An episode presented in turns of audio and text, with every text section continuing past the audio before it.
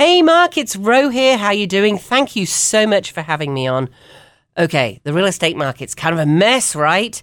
Let's go through the numbers. Homes for sale are down. We all know that. The number of homes for sale are down. So that's a great opportunity for you. Sell it now. Quit waiting for the spring. The interest rate is up. You are going to marry the house and date the interest rate. You can always come out of that when they go down. Don't let that put you off until we're at like 12%. A lot of sellers are waiting for the spring. That is a huge mistake. That because why? Everybody else does that too. That means you have a lot more competition. You don't want that. What about the people who are renting who are thinking, you know what, we're going to wait until interest rates come down, we're waiting until home prices come down?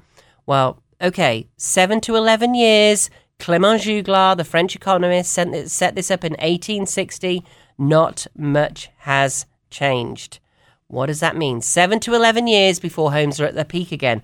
If you're a, real, a renter waiting, three and a half years, we're going to be at the bottom. Three and a half to five years.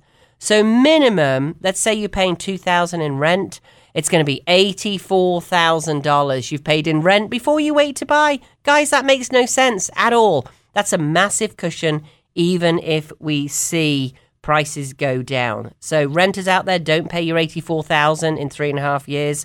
Go buy it now. You get to do with the home what you want to do with it.